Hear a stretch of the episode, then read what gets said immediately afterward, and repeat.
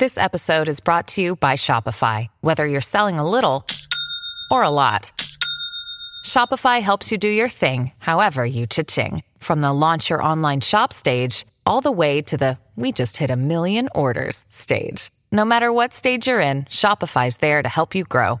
Sign up for a $1 per month trial period at shopify.com slash special offer, all lowercase. That's shopify.com slash special offer.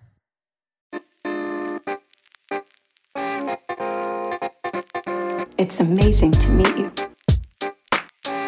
It is simply extraordinary. Good for you. Good for you. And yet, it is true. What do we call you, sir? Hello, I'm Sam Adams, and this is the Slate spoiler special for Glass. Glass is the third film in a trilogy that began with M. Night Shyamalan's Unbreakable in 2000 and picked up again in 2016's Split.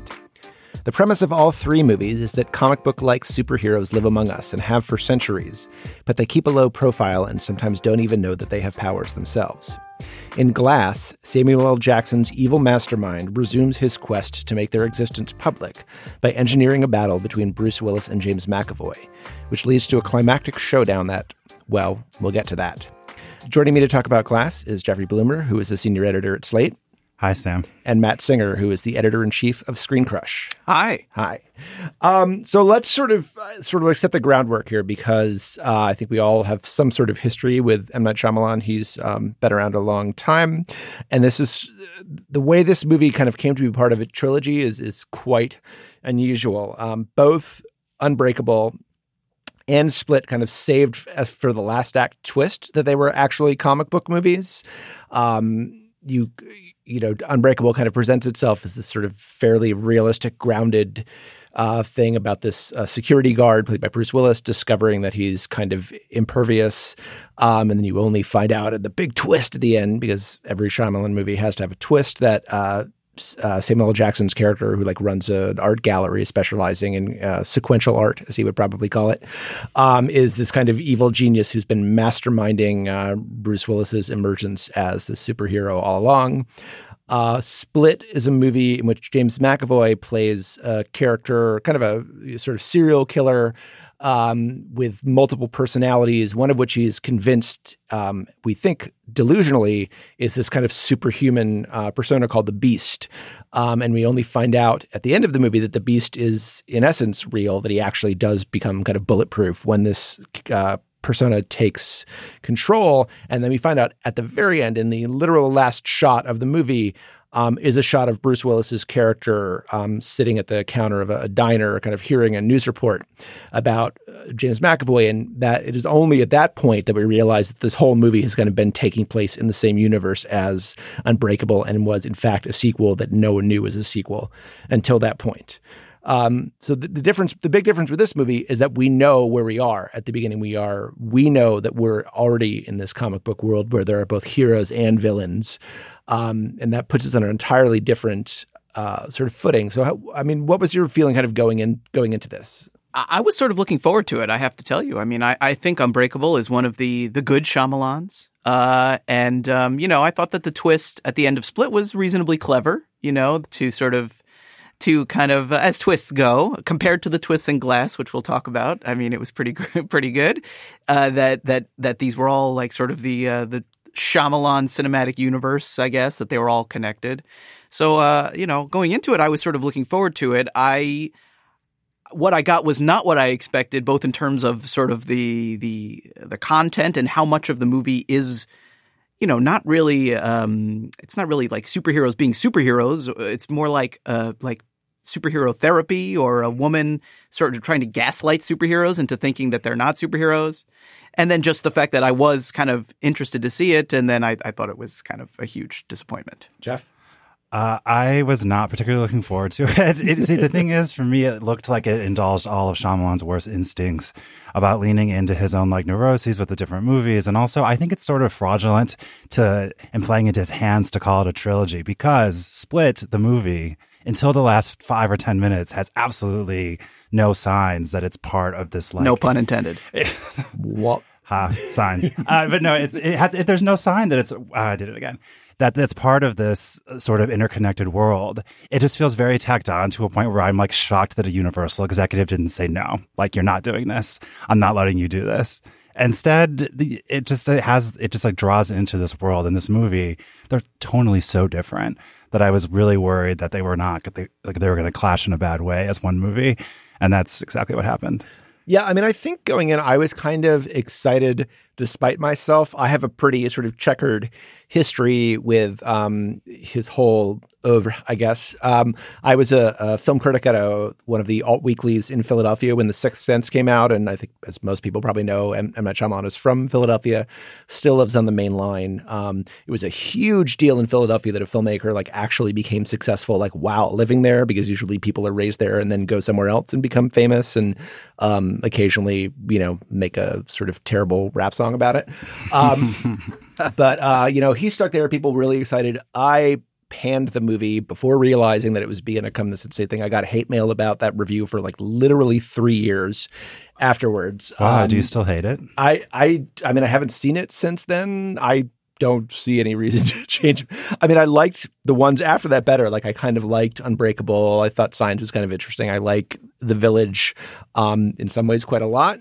Um, and then things have kind of gone downhill since then. So uh, another thing that's going on with this movie is Shyamalan has been having a little bit of a resurgence recently, starting with um, The Visit in I guess uh, 2015, um, and this seemed the sort of twist at the end of Splits very much seemed like I mean a very calculated move to kind of both kind of put himself back in the conversation and to kind of muscle his way into what's become this sort of enormous superhero monoculture. And one of one of the things that's so different about this movie coming out now and Unbreakable in 2000 it is, is and you know, Un- Unbreakable was kind of in this real uh, kind of trough for superhero movies. I mean, the Batman franchise had fizzled out at that point. It was four years before the first um, of Sam Raimi's Spider-Man movies, so it was really kind of a nothing um, period for the genre. And there was, and it was just a sort of a real it's something that's almost hard to imagine it, but it was actually a surprise to get to the end of this movie and be like, wait a minute, we've been watching like, you know, like kind of a real like superhero movie. Like all along it was actually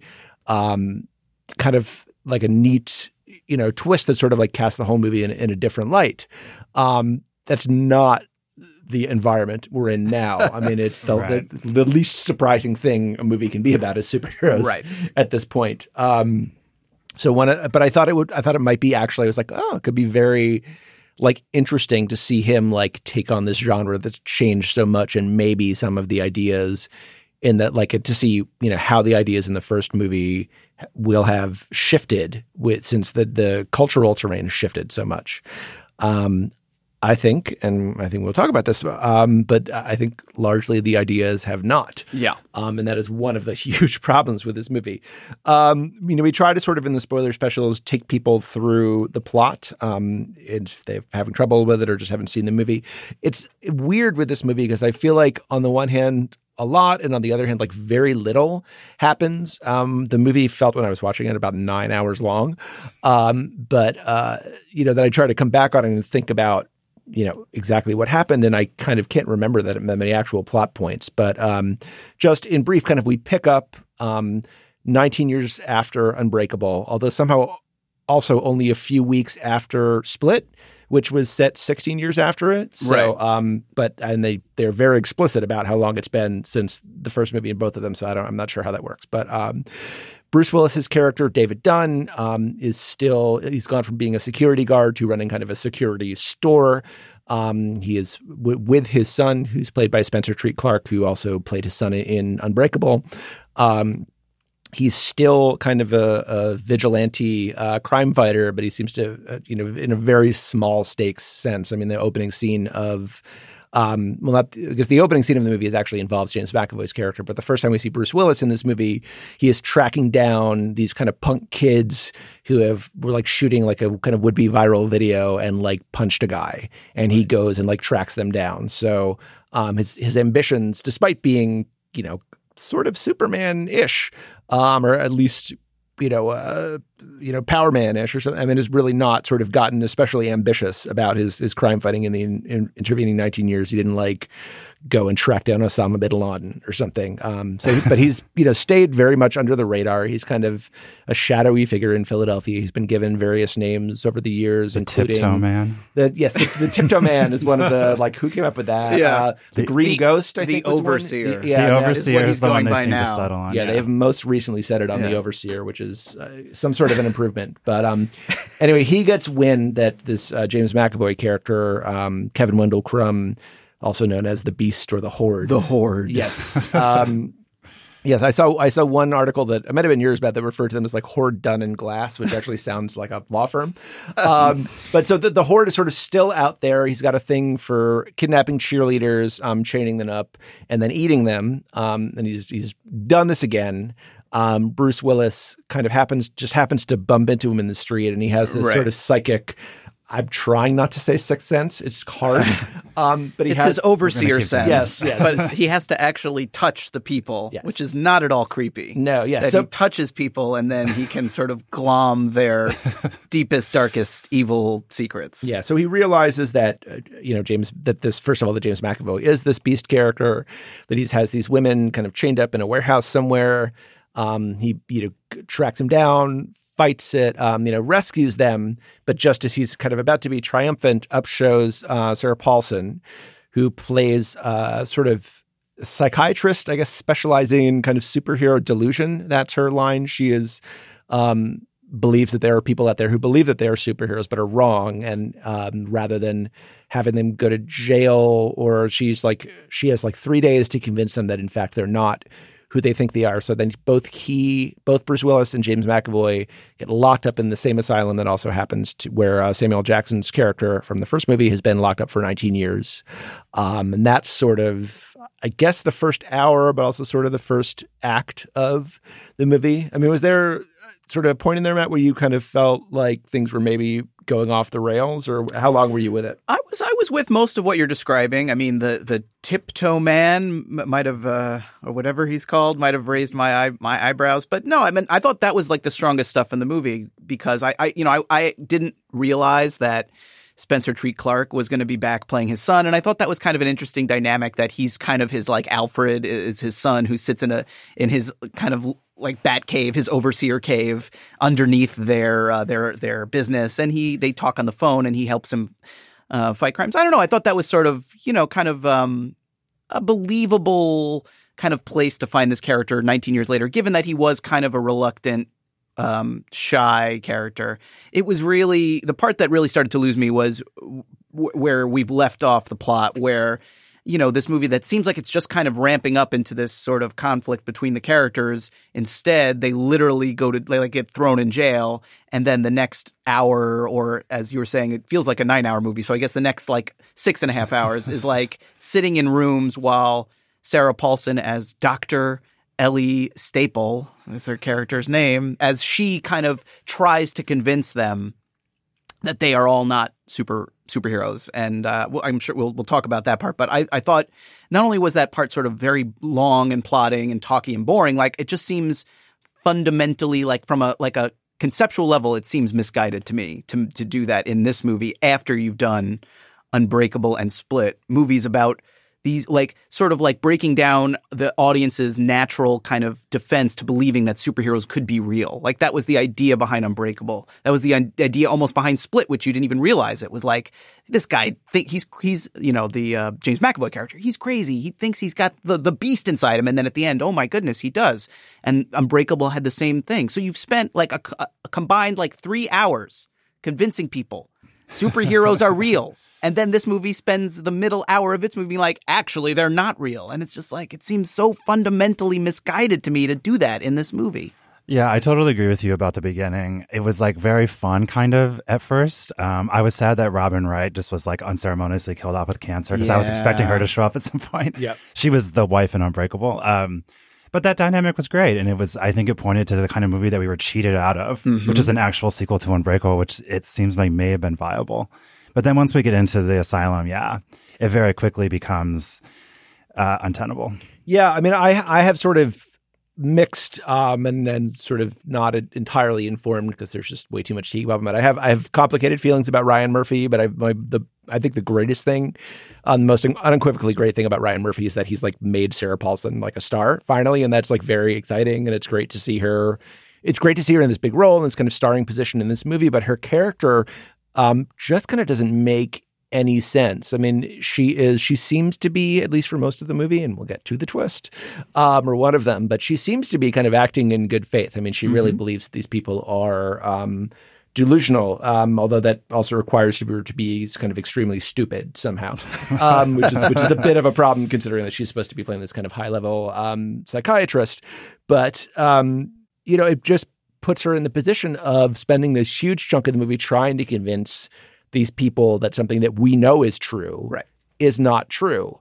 Um, and it seems like Shyamalan, like the movie, is trying to kind of make us question whether or not that's true, or sort of being built on like, oh, what if, like, what if it's not? But it's like there's no, we know this already. Like there's no more question, and it's like he can't sort of skip past that part that he's already, as you say, Matt, like already spent two like entire movies establishing. So you know, this movie takes I think it's an hour and 15 minutes before Samuel L. Jackson has his first line. Like he spends, you know, more than half of the movie kind of just sedated, um, kind of drooling and occasionally like twitching one of his eyes um, because supposedly he's so dangerous that you can't even let him, you know, form a coherent thought or something, despite the fact that he has these incredibly brittle bones that if he like like basically sneezes, brushes up against something the wrong way, he will like shatter himself. into a million pieces. Um, but uh, you know, it just takes so long to get to get to where it feels like the movie ought to start.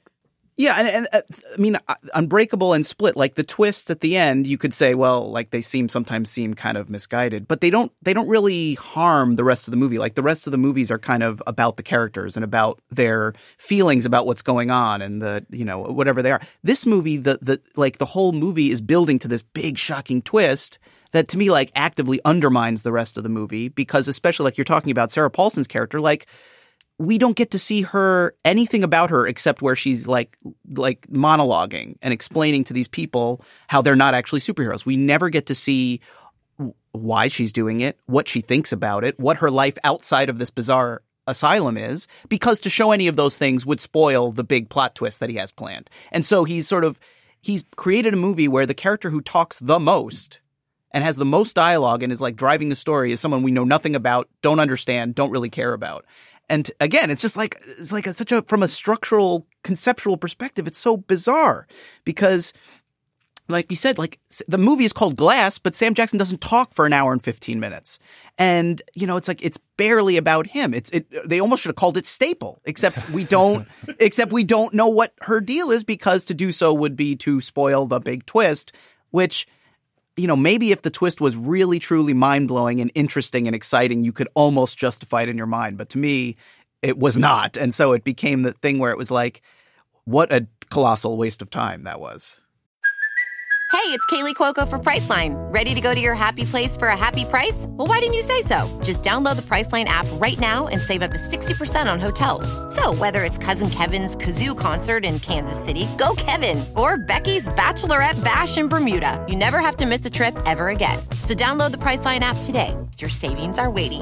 Go to your happy place for a happy price. Go to your happy price, Priceline. All right. Well, let me run us through sort of the next section of the plot, kind of a, just up to up to the twist, um, and we'll talk about that a little bit because I, I, think we're going to spend you know a lot of the time um, talking about, and this is that's an M Night Shyamalan movie. That's why we're here. We know what's coming.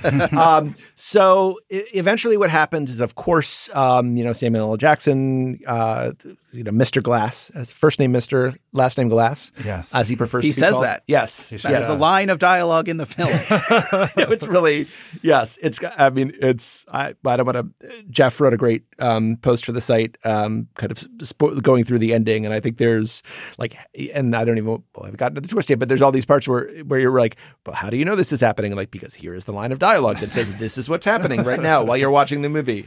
Um, you know, for me, it felt a little bit like you know Samuel L. Jackson's character is kind of like having like a you know someone explaining the plot like sitting in the next seat to you the entire time. He just keeps telling you like what's happening in comic book terms, as if we haven't all been completely sp- spent the last 15 years just being completely deluged Right. with comic book logic. We don't need a character in the movie to explain that in comic books, often the bad guy and the good guy fight each other at They the climax. showdown. Like Yes. he almost uses air quotes to say it every time. Yes, but uh, so in any case, we find out that he has he has once again this insanely kind of complicated plot that you really cannot look at too closely, where he is has been pretending to be sedated uh, the whole time, but is really just kind of lying in wait. Once he realizes that um, the Horde and the Green Ghost, or the Tiptoe Man and the Beast, or whatever it is you want to call them, um, once he realizes that they're all in this in the same asylum, um, he's going to he wants to arrange this big battle between these two characters. He wants it to happen publicly. He says he wants to happen at the top of the Osaka Tower, which is a newly open structure in Philadelphia, which does not actually exist, um, but is going to be the sort of the tallest building in the city because there will because often in superhero comics people go to the site of some great human achievement, um, and so it's just going to open. They're going they're going to be all those cameras there. These two guys are going to go and have this big public fight, and then it will be clear once and for all to the world that superheroes or whatever you want to call these creatures, um, you know, these sort of next evolution of humanity, that they actually exist, um, which is kind of Glass's like whole agenda. He he wants people to realize that the things we have taken to be kind of you know silly myths or fantasies are actually real. That that comic books have always been kind of a way of just kind of coping with or rationalizing or kind of passing down this knowledge without really um, admitting what's actually going on. So he wants to organize this big um, battle. Um, his plans do not quite go. His plans do not go as we think he has planned, um, or the budget didn't come through, or something. Um, so instead of fighting on the top of the giant skyscraper, they end up fighting in the parking lot of the um, of the mental asylum. Um, there is we have to talk about Anya Taylor Joy's character as well, but um, who is uh, sort of uh, James McAvoy's intended victim in Split, the only person to kind of escape. Um, for some reason, despite the fact that he tried to eat her in the previous movie, she kind of feels sorry for him. In this one, um, Samuel L. Jackson's mother, um, played by Charlene Woodard, shows up again. So and and um, Bruce Willis's son, Spencer Treat Clark, is there. So they're all they all three of them are present at this final battle, um, in which all three of these characters end up dead.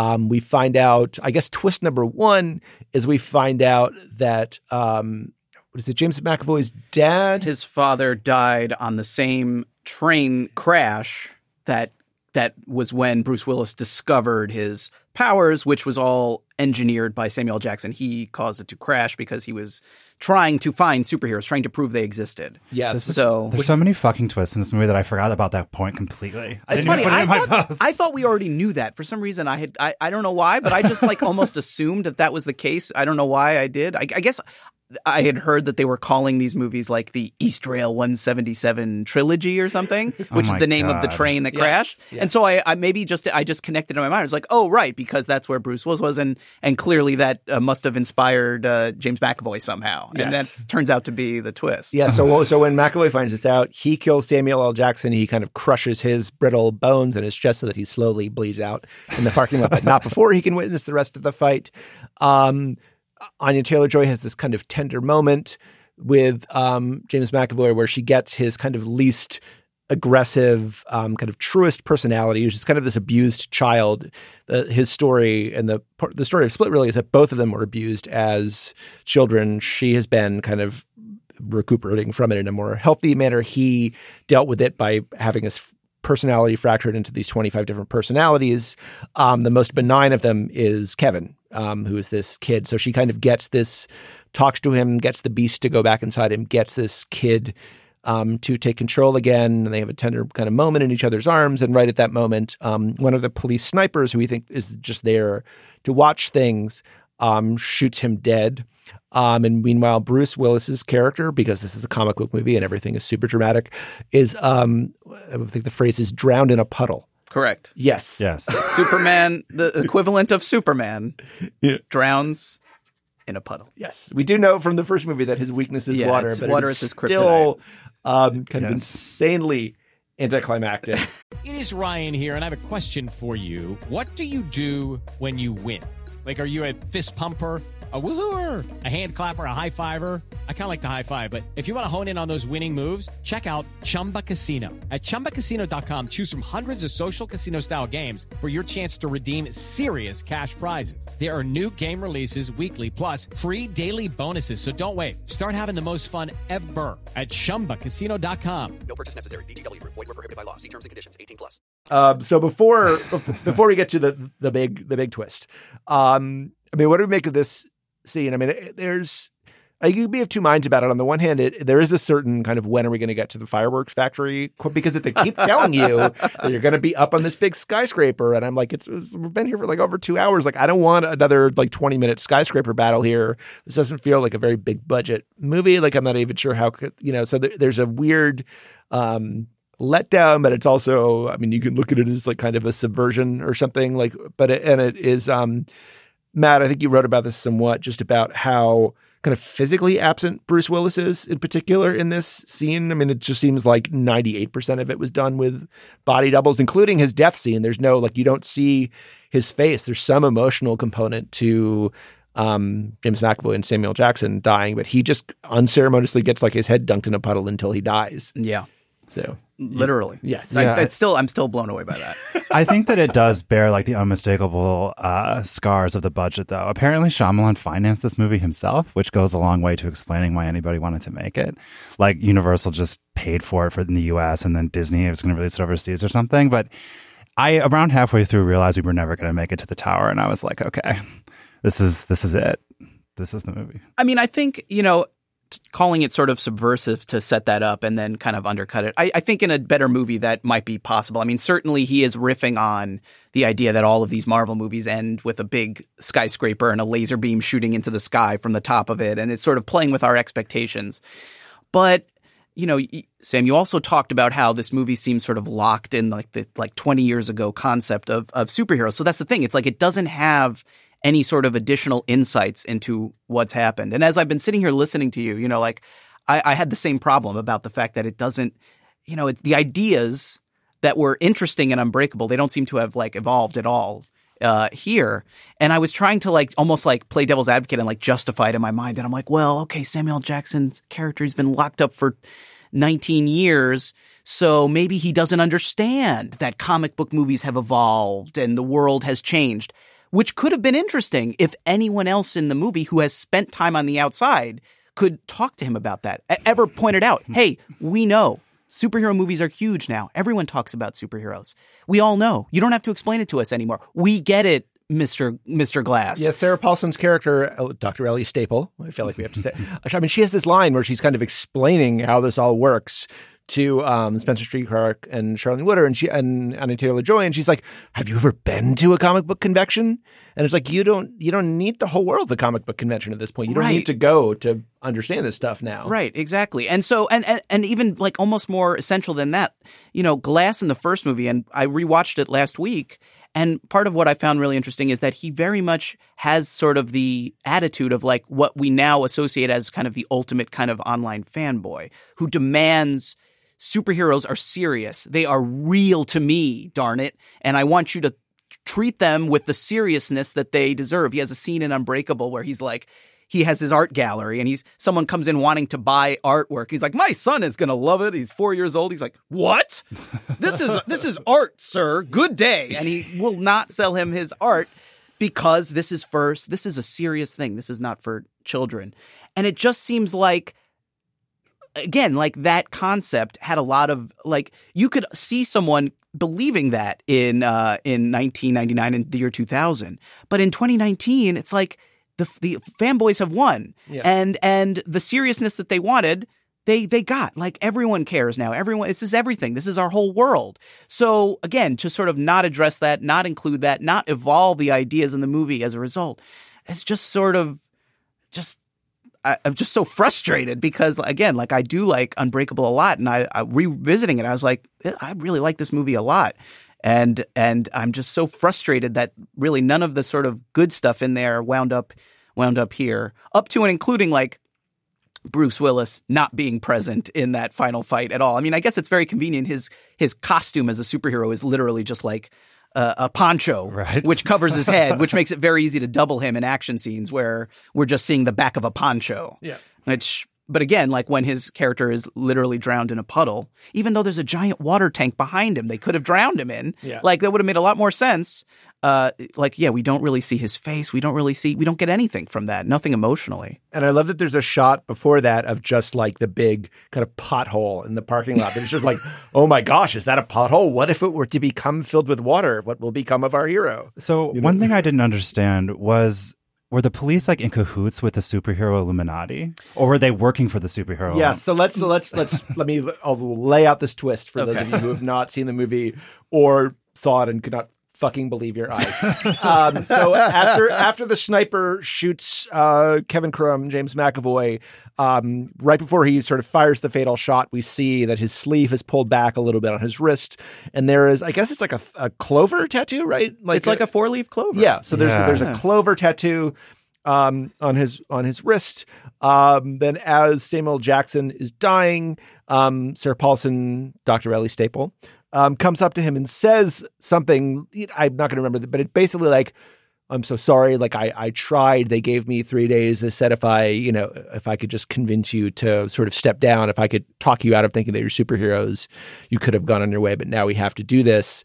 And then there's a flashback, you know, a flashback or sort of sideways or whatever, and we see um, her as being part of this kind of secret group gathered in this fancy restaurant. And we we sort of realize that she is part of yes this sort of anti superhero Illuminati Hellfire Club something or other this sort of secret society of people whose job it is for some reason to keep the existence of superheroes um, and, and villains I guess whatever metahumans Metahumans. yes we'll say metahumans uh, Ooh, metahumans. Yes. Oh boy. Um, who's who's jo- whose kind of task it is to just keep them secret. Um, so what they've been doing all along, traditionally old-fashioned way, is they just kill them. Um, Sarah Paulson has been sort of pioneering this more humane treatment where she just gaslights them until they start thinking that they're not super anymore. And so this has been her experimental treatment that she's been trying. Um, it has failed um, in this case, and so therefore they all had to die. So Yes, the, the scene. There's like a, I think a later scene where she goes into a restaurant. Everybody is like very eerie and turns toward her, just like in silence. Oh, they're all they're all. It's like they're going about their meals, and then like the one person who's not in the Illuminati leaves, and then all of a sudden it's silence, and they all turn. And what I love is it's not just like, um, and I believe the restaurant in that shot is High Street on Market, um, but I'm not, I'm not 100 percent sure. Um, Is but it an evil restaurant? it- uh, in, in, in real your life experience? their, their bread's very good. um, but no, when when the one person walks out the door and then it falls silent, um, the people still in there include like the servers, the and bartender. There's a bartender. there, there's a very clear shot of the bartender listening, like With a it's an- tattoo, yeah. Yes, it's an evil bartender whose Yeah. job it is is to tend bar and ensure that superheroes So don't I- realize they're real. I want to know like what does this guy do like the other 98 percent of the time? Yes. He's just like I wanted to know that too. I thought maybe it was like a communist club where they all switch roles. So maybe Sarah Paulson in the next movie will be a bartender, and then someone else will be. The, I wasn't sure, but he also like invented the absinthe rinse. Like he's got a whole sideline going on there. But yeah. So- In, back to your question about like, uh, d- does the police work for her? Yeah, I I thought I assumed, uh, with no evidence, just assuming they these were not actual police. They were the evil thugs of the Illuminati who were disguised as police to further their Yes. goals. Yeah, Or maybe, maybe it's just what it even like the one, the one oh no, I guess it's not the one guy because it's also two of them who like, Like at least two of them, like stra- don't they? Uh, Yeah, they do. They- they drown Bruce Willis. Puddle drown Yes. Bruce Willis. and yeah. and presumably if the other ones were real cops, they would, they would notice that the other their brethren were were were yeah killing people in puddles. whatever your opinion of modern policing, probably someone at some point would step in and say, "Hey, maybe don't drown that guy in a puddle while there are Yeah, like they're, they're a million all, security cameras." Everyone seems to be in on it. yes, yeah, I guess that's right. yes. Um, so twist number, so that's we've we're up to that point, and then twist number three, Three-ish. four, whatever we're up to that. Okay, so um, Dr. Ellie Staple believes that she has, you know, done her regrettable duty and, and Mission killed these people, and goes back to the um, goes back to the asylum to delete all the security camera footage because there's a whole um, sequence earlier where you see them putting up all these cameras to keep an eye on Samuel Jackson's character. Um, and she realizes that at this point, and I think the movie is at least sort of successful in in having had enough sort of busyness to make you forget that there was a stray shot earlier where you saw Samuel Jackson kind of go into this um, security camera room and like type a bunch of computer code and then it just cut away and and it I think it makes you think it has something to do with the big building they're going to that they never end up at. Um, but anyway, she goes to delete the security footage. It's all deleted. Everything's fine. And then she kind of says, hey, "Wait a minute. Um, has anyone else accessed this footage?" Um, and that's when you realize that in uh, this whole thing was a big setup, and that in fact, um, Mr. Glass, the ultimate mastermind, was playing like ninth dimen- dimensional chess, and in fact had arranged for them all to get murdered in a parking lot in full view of security cameras so that he could then stream the security camera footage offsite um, and had sent to the three people we mentioned before, kind of one for each of them Bruce Willis's son and James McAvoy's victim and uh, Samuel Jackson's mother. Um, and so they all get copies of, of the footage and they kind of, in the last sequence scene of the movie, they decide collectively to upload it to the web to sort of foil these people's plans and let the world know what the truth is. Uh, and then they just kind of sit in 30th Street Station. Um, I think it's around Gate Five, um, and uh, and just wait for people's screens to start to light up and the truth to spread around. And then um, I think her, I think Charlene Woodard has a line like, "This is the beginning of a new universe" or something like that. It was a little Something like that. Yes. Yes. and seed. I think that's the last, yeah, the last Yeah. line, and then the camera pulls back, and people are like, "Are you seeing this on my on your phone? Are you seeing this?" Yeah. And then there's, I think, the last thing you see is like that it's been picked up on like CNN or or something like Yes. that. Yes. Yes. And in my theater, everybody got up immediately and tried to leave because we had been there for a while. But then all of us are like, fuck, actually, there's probably going to be an after credit scene setting up some kind of. And we all stood there waiting for the screen, and then there was nothing. The biggest And then twist we of all. filed out. Yes. No post credits scenes. Oh man, yeah. That scene was actually kind of elegantly staged, I thought, but like, it's just at that point, it's just so so bad. Well, and, yeah, and and it's I mean there there is like Matt you mentioned um, going back and watching Unbreakable, which I did as well, and I had sort of forgotten um, because it's so fallen out of his filmmaking now that he was. I mean, like at that point that he was like you know just on a sort of formal level, like kind of a, an interesting or at least like different filmmaker. So Unbreakable is it's a movie about superheroes, but it is yeah shot in these very long takes. There's and it starts with there's probably a, you know a three or four or five minute scene that's pract- almost the first thing in the movie, the first real scene of Bruce Willis's character kind of hitting on a woman um, next to him on the train, and the camera just kind of goes back and forth between the seats, so you see kind of one or the other, um, and it, it's an unbroken take, and it's just dialogue, and it's just about like who this guy is, and you see him, you know, kind of hide his wedding ring in his pocket before he flirts with him, and before sorry before he flirts with her, so you know that this is like okay, this guy's like kind of a like a sh- you know schlump, and he's kind of unhappily married, and um, the scene is uh, probably some of the best. Like he tends to be pretty bad, I think, at writing sentences that sound like they would have come out of people's mouths, but that's maybe some of the best dialogue he's ever written. Like it actually sounds kind of painfully. It's like a painfully accurate account of a married man unsuccessfully hitting on a, a woman on a train. Um, and there's just none of that here. There's a little bit. There's a couple of funny sequences, right? There's the orderlies make jokes that are kind of funny at times. You get a little bit of that flavor from him, and I should say that in general, I'm also a defender. Like I like most of his, maybe not most, at least half of his movies. But here, I do. I agree that that stuff is muted. The other thing that I think he imported were just moments that are suddenly very cruel and disturbing, like the scene where the other orderly threatens to drop his um, flashlight, flashlight yeah. onto Mr. Glass, and that's like a genuinely tense, disturbing Yes. moment. There's the teacup scene. Is that in the original Unbreakable, where Miss, young Mr. Glass is like getting broken because No. he's on the teacups? No. See, and that scene that scene is like pretty effective, and like Mm-hmm. it just reminded me that he's capable of doing these kind of jolts of anxiety that genuinely are tense and disturbing. But for the most of the movie, it's all of his worst instincts. There there are flashbacks to his childhood in Unbreakable, but not that specific one. that was like pretty, pretty. That was an effective Yeah. one. Yeah, I, I I think that the sort of the like the for, formally interesting stuff you're talking about on Unbreakable, which I agree with, and like you know, it's I guess it's cutesy, but the fact that Unbreakable, he's unbreakable, the takes are unbroken, I think is kind of like kind of actually clever. Yeah. Um, I think the reason that they're not very much present in here in Glass is again budget. I just don't. I think that kind of like super granular filmmaking is probably he just you just can't afford to make it that complicated when you're shooting on a tight budget and a schedule and, and all I mean, that stuff. I mean, there's only a very small handful of shots in which you actually see one of them you will recognize because it's like the the only scene in the movie where the three kind of stars are sitting together. There are very few shots where all three of his lead actors are kind of interacting in the same frame, um, and that feels like very much a,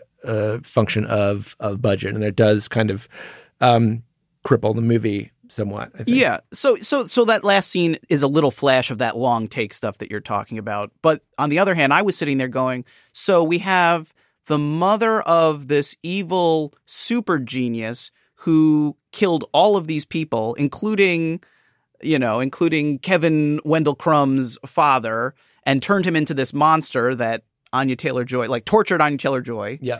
and kind of essentially like doomed uh, uh, the uh, Joseph's dad, you know, uh, uh, Bruce Willis's son, and they're all like friends now, Yes. and and and we're treating this action of like an out and out like supervillain who like owns his supervillain, like relishes being like a supervillain.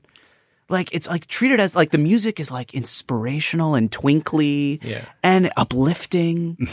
Yeah. And it just seemed very like I was very I thought it was a very strange sort of sequence of events and and tone to that ending where it's like yes, it's a wonderful ending where these people have been murdered and they're the survivors are now all friends even though seemingly they would probably want like I don't think I if I was like Bruce Willis's son, I don't know that I'd want to hang out with these people even in this unlikely scenario. Right. Well, they haven't built up kind of the villains like the, you know, the Illuminati or whatever. They haven't built them up as enough of an antagonist to make just foiling their plans kind of dramatically satisfying. So it's Yes. just the ending is supposed to be like, wow, imagine if like what if the world knew superheroes were real? And I'm like, you mean at the end of like Spider-Man 2 or the end of like like how many movies, how many comic book stories have like have eh, you know been premised on that same plot? It's like we're that's not an interesting like twist anymore. We've been through a million variations of that, and just to have that be so like kind of flatly presented is just, I feel like just feels like another indication like he just really like Shyamalan's just kind of been living in a bubble and he is not like making a movie for this climate at this point. Yeah, and and uh, they the, the, the I can't get over the tattoos. The tattoos are so bad. Are they all Irish? That was the thing that I was like, is why are they, why are they clover? Why were they clovers? It's true. Sa- Or um, Sarah Paulson does have like very red hair in this, which is like a Shyamalan thing. He always makes the villains red. He's like a very literal kind of guy. But I, but I guess I don't know. Maybe they're maybe they are supposed to be Irish. I mean, yes, yeah. That would be another twist. never never trust the Irish. I think is the lesson. they hate of this- superheroes. Yes. Is, is the Irish Well bad in documented. Philadelphia? Yeah, St. Patrick was the first. Um, he didn't actually drive the the, patron he didn't saint of actually drive out- destroying superheroes. Yeah, he didn't drive out the snakes. It was actually superheroes that he drove out of Ireland. and I, I, I do have to say, uh, uh, sort of, I do kind of love any movie where like a secret society has very visible markers of their secret society. It's like that movie, The Skulls, where they all had skulls tattooed on their wrists, but Yes. they covered them with watches. Yes. so no one could ever know. Yeah, they're, they're, they're like their their uh, their tragic weakness is uh, shaking hands Exactly. with people. No one will ever know unless they look at our wrists. It's perfect.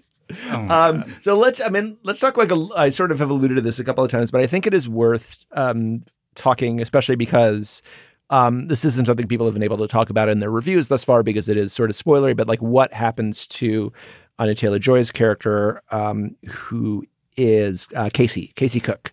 Um, so in Split, um, had this sort of not entirely worked out, um, but you know, vaguely interesting idea about um, kind of the, the the legacy of abuse, of childhood abuse, and so both her character, um, who I think is kind of in an abusive situation, like basically like kind of right up until she gets kidnapped um, by Kevin Crumb. They've both come out of these abusive backgrounds. They've both kind of grown up, um, or she's still kind of a, a teenager in that movie, but they are kind of growing up as you know scarred by this, dealing with the trauma in in different ways. Um, because the plot of Glass requires her to be this kind of proxy, um, or to kind of you know, st- you know stand in, you know, champion for Kevin Crumb, she just because um, because the script required becomes kind of you know sympathetic to and um, sad for him and kind of and sort of defending him and and is still like frightened of him in some ways, but really wants she wants to just like get you know this kind of benign personality Kevin kind of back in the light. Um, and you know, considering that she has like literally seen him like physically eat other young women. Um, you know, that's and you know, and another thing that happens in this movie too, he's always been a Shyamalan has always been an extremely um chaste filmmaker. Um, there's there's like barely any kissing in his movies, let alone anything else.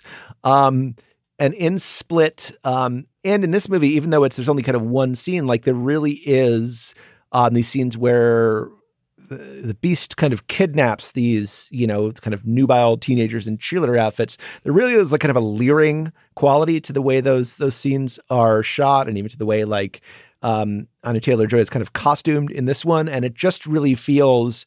Um, it, it doesn't even feel like you know, Shyamalan suddenly become like a dirty old man. It just feels very calculated to me. It's like, oh, this is what I have to do to kind of get audiences back in. Like, you know, it's not, um, it's fairly, you know, it's not like he's throwing in like pointless nude scenes or something like that, but there is something just kind of skeevy about the way those characters um, and those kind of young women are treated in in this movie that really gets under my skin. I thought it was pretty bizarre how I mean I, I the the stuff in Split where as you said, they they they were kind of kindred spirits in a in a strange way. I thought that was sort of interesting as a concept, but yeah, the where where it goes here, where she almost is like falling in love with him. You know, it's like kind of Right. Stockholm syndrome. Yeah. Um, I thought it was sort of um, bizarre, and you know, like I, I think what he's trying to do is you know, he has this sort of duality thing going on in Unbreakable where, you know, the whole idea of Mr. Glass, first name Mr. last name Glass, is that he mm-hmm. believes because he is so weak physically, there must be someone at the opposite end of the spectrum. And so he finds Bruce Willis, who is, and he's right. He finds Bruce Willis. And so I think there's almost supposed to be something like that going on with those two characters from Split, Casey and Kevin Wendell Crumb, except Casey never quite like she never gets to really become a superhero. She just is more of a kind of a a plot device to sort of be the sympathetic person and to sort of to humanize his character and to repeatedly insist he's not all bad, even though he is a literal uh, cheerleader eating monster. And I, I, you know, I just don't think it. I, I can sort of see what I, I think I see what he was going for, but it, I don't think it, it, it quite works. No, I totally agree. It's extremely lurid. And honestly, the bigger problem for me was that I just completely forgot about her character. And but I was like, who is this person again? And why is she not dead? Why wasn't she eaten? And it took basically the entire movie to explain to me again who she was. But I want to ask you about something that you just said. The Illuminati says that they kill superheroes because there has to be balance.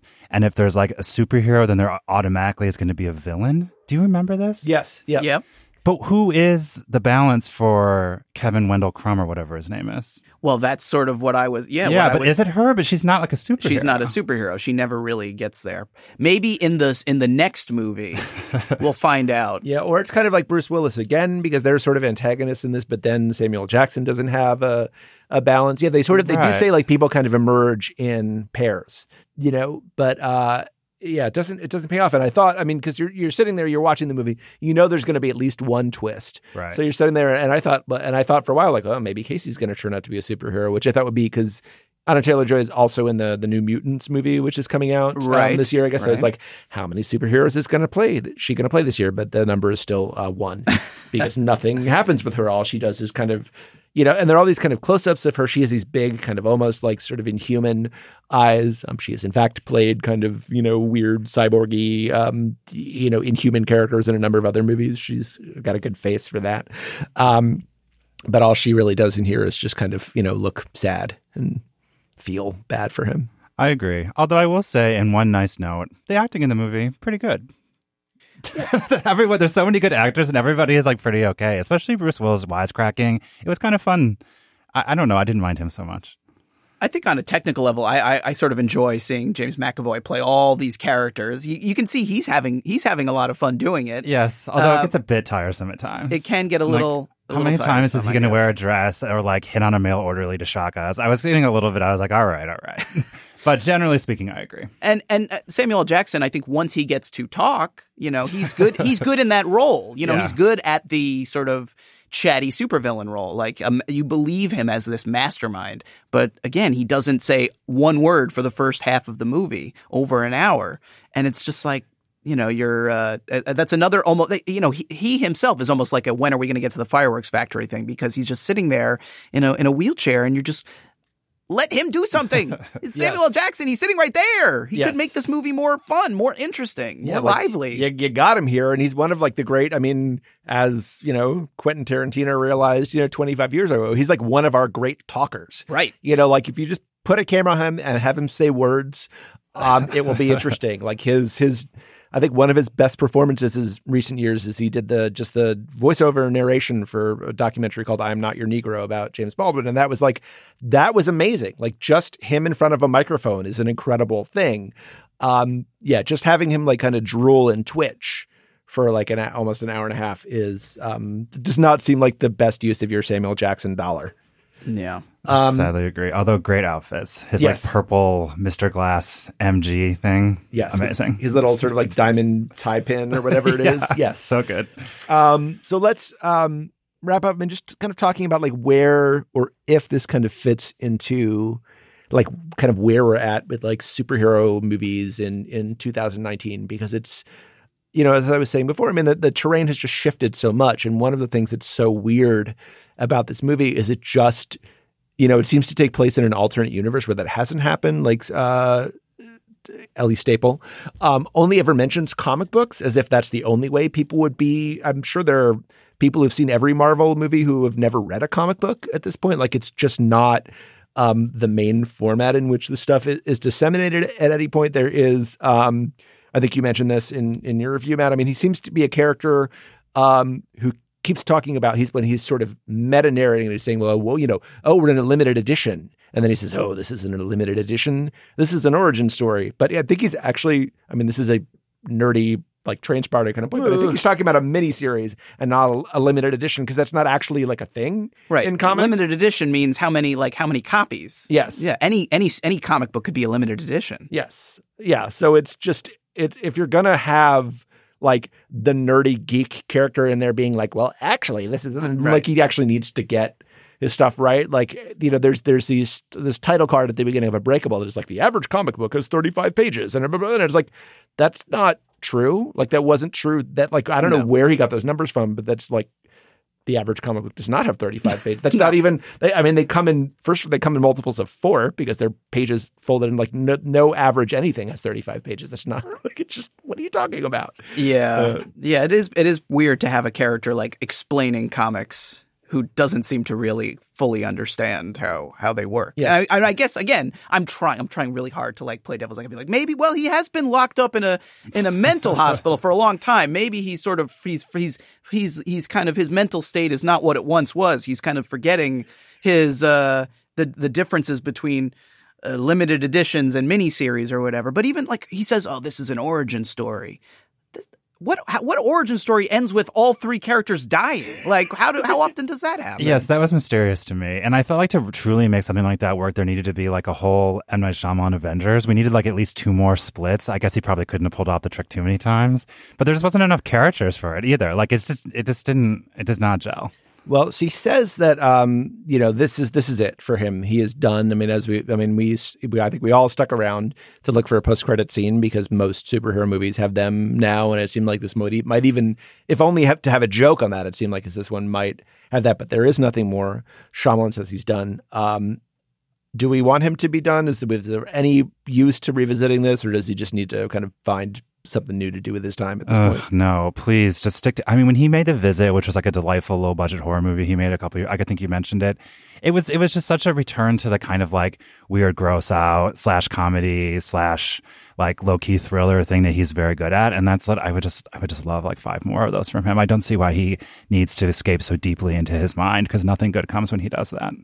Yeah, I think I would rather see him kind of return more like spiritually to like something like Unbreakable, where he deconstructed something and and and and rather than have him sort of do something else in this world, I mean, he killed off all the main characters.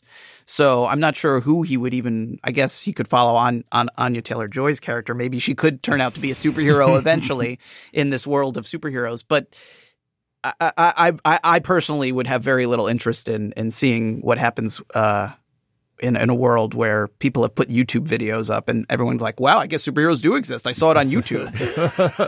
Lord knows, yes, everything on YouTube is true. Right. Therefore, it exists. Yeah, I think I would just rather. I mean, like, I don't know. I I I would rather him actually surprise me. You know, like he seems like he's trying so hard to surprise us here, and he telegraphs everything. Uh, like, I mean, the fact that we didn't see anything of Doctor Staples' life outside that time, I was like, well, she's not on the level. Something's going on here. All of the otherwise unexplained shots of security cameras. I'm like, well, clearly there's we have to be paying attention to these security. Like everything was telegraphed in a way that like and it's the fact that it starts with like an M Night Shyamalan film, so you know what Yes. that he's going to try to surprise you somehow. It's like I just uh, that it, there was a time where he was this genuinely exciting, genuinely surprising filmmaker, and I, you know, I don't know how he could get back to that, but I feel like that's the guy that I would rather see rather than any specific, even genre or uh, or or character that I would want to see him do more of. I would just rather try him. I don't know, be a little formally adventurous again and and try something new and actually surprise me. Yeah. For me, I'm kind of the best, the, the, the most concrete way to sort of just show like you know, how sort of how much he's going to run out of gas and this sort of thing is when um, there's this like big final reveal at the end. They're like, oh, actually, Mr. Glass was taping them the whole time, and it and it's like, oh my god, these cameras are everywhere. And then the, it cuts to these shots of people putting in the cameras, and they're the exact same shots that we saw earlier of people putting in the cameras that they went to like great lengths to tell us they were there. And it's like nobody has forgotten that there are security cameras like all over this asylum. Like you're not, it's like, oh my God, I forgot about that. Or I never thought that those cameras could record things that people could later see. It's like they're, the cameras are, that we knew were there are doing the thing that we know cameras do. Like there's just nothing.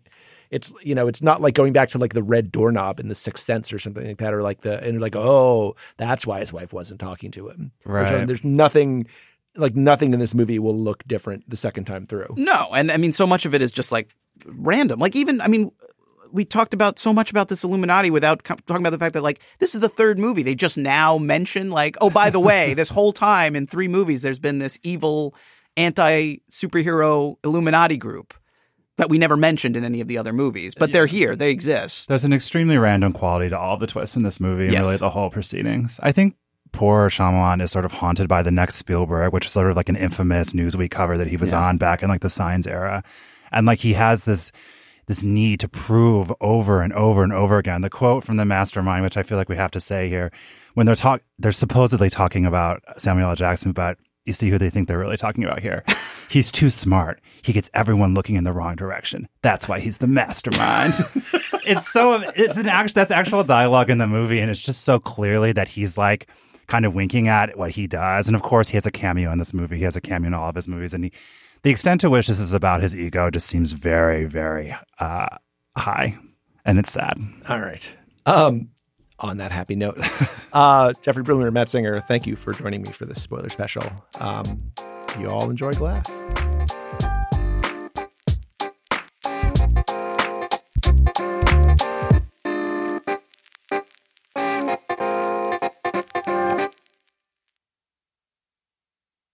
Judy was boring. Hello. Then Judy discovered ChumbaCasino.com. It's my little escape. Now Judy's the life of the party. Oh, baby, Mama's bringing home the bacon. Whoa, take it easy, Judy. The Chumba life is for everybody. So go to ChumbaCasino.com and play over 100 casino-style games. Join today and play for free for your chance to redeem some serious prizes. ChumbaCasino.com. No purchase necessary. Void where prohibited by law. 18 plus terms and conditions apply. See website for details.